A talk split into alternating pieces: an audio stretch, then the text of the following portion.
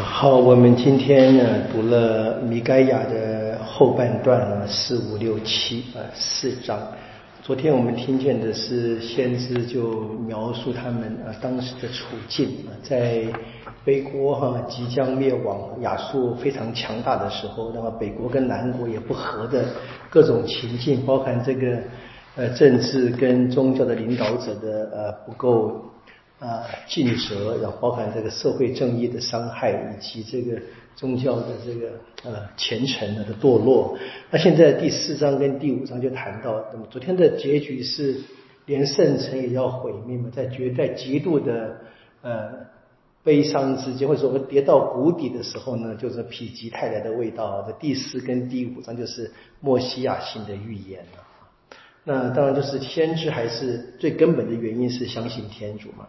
那第四章一开始是我们常常唱的圣咏，记得吗？哈，那个那个什么，请来让我们攀登上主的深山，就这一段，我们很熟悉的哈。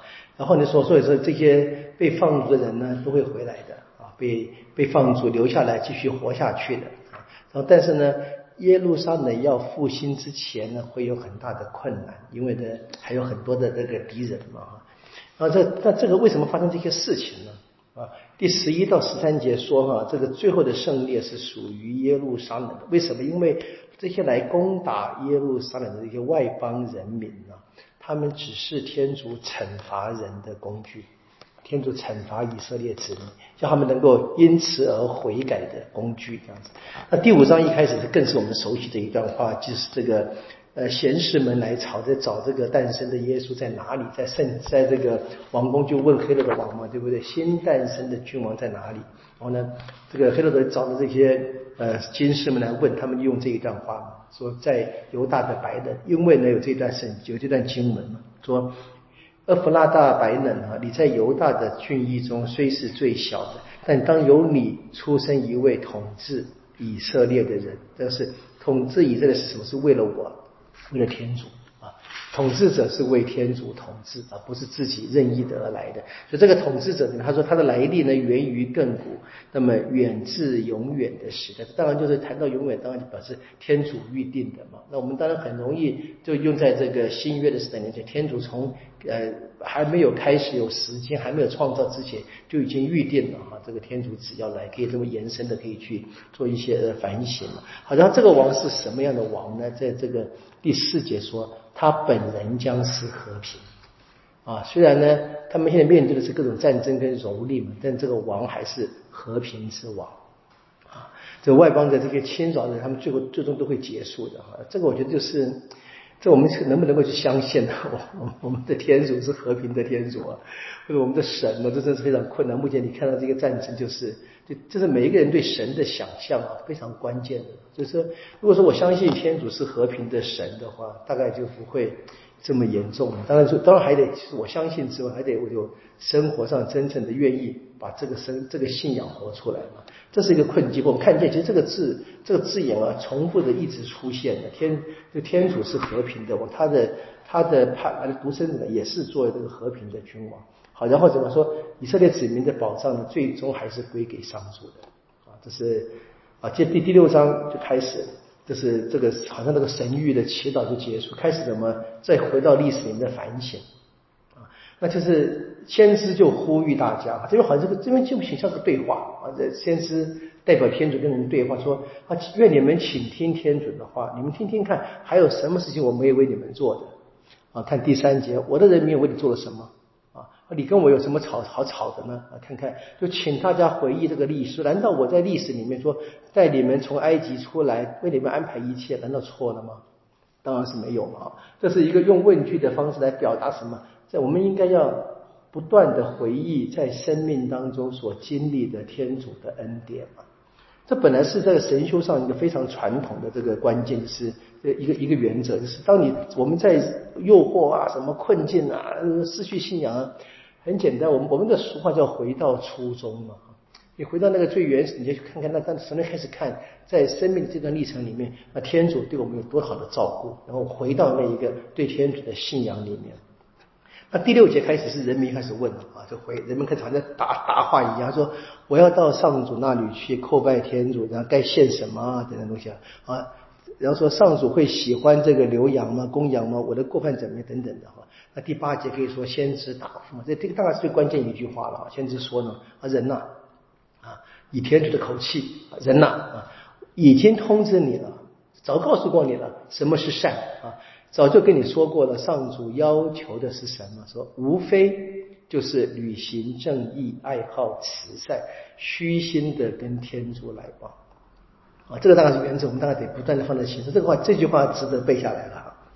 然后呢，就先知开始讲话，就天子说：“你如果你们这么生活的看啊，天主的呼吁啊，天主会怎么样？上主会会拯救大家脱离这些困境的。”那第九节开始，那个我就是天主的话嘛，他先说：“听上主向诚意的呼声啊，那么是上主的我要整这个这个我是天主嘛好，那这句话就天主的许诺。那到第七章又变成什么？先知在讲话了，他说：“我有祸了。”所以你从这个第六章读到第七章，你知道我们以前这个最原始的圣经是没有这个章节的分的也没有分这一个标题，就一直看，一直一段话读下来啊。所以这两段话都是以我开成，我是不一样的，就要能够读出意思。但但我们现在有有有有有帮助，有这个圣经的帮助，就是这个我们现在呃翻译者也给了一些标题，当然电子版可能没有啊，有对不对？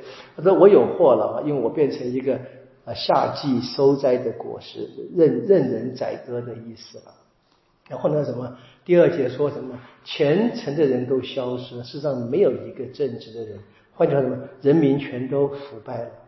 到什么地步呢？是人这样子彼此分裂，互相仇视，到这个结果，在这个第第六节就很很厉害啊。第第五节说，你们不要互相，谁也不要相信谁。不要相信邻里，不要依赖朋友，连躺在你怀中的妻子，你也要谨守口舌。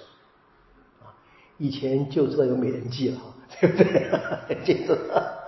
好了，因为儿子要侮辱自己的父亲，女儿要反抗自己的母亲，儿媳要违抗自己的婆母，人的仇敌就是自己的家人。类似的话，我们知道在福音中被引用过的啊，福音中耶稣有说的这些话，但是我们知道背景是不一样的。你可以看见啊，就是这边我们读这这是原文嘛，对不对？你看这边这边是说人完全腐化，就人跟人之间谁也不会诚心相待。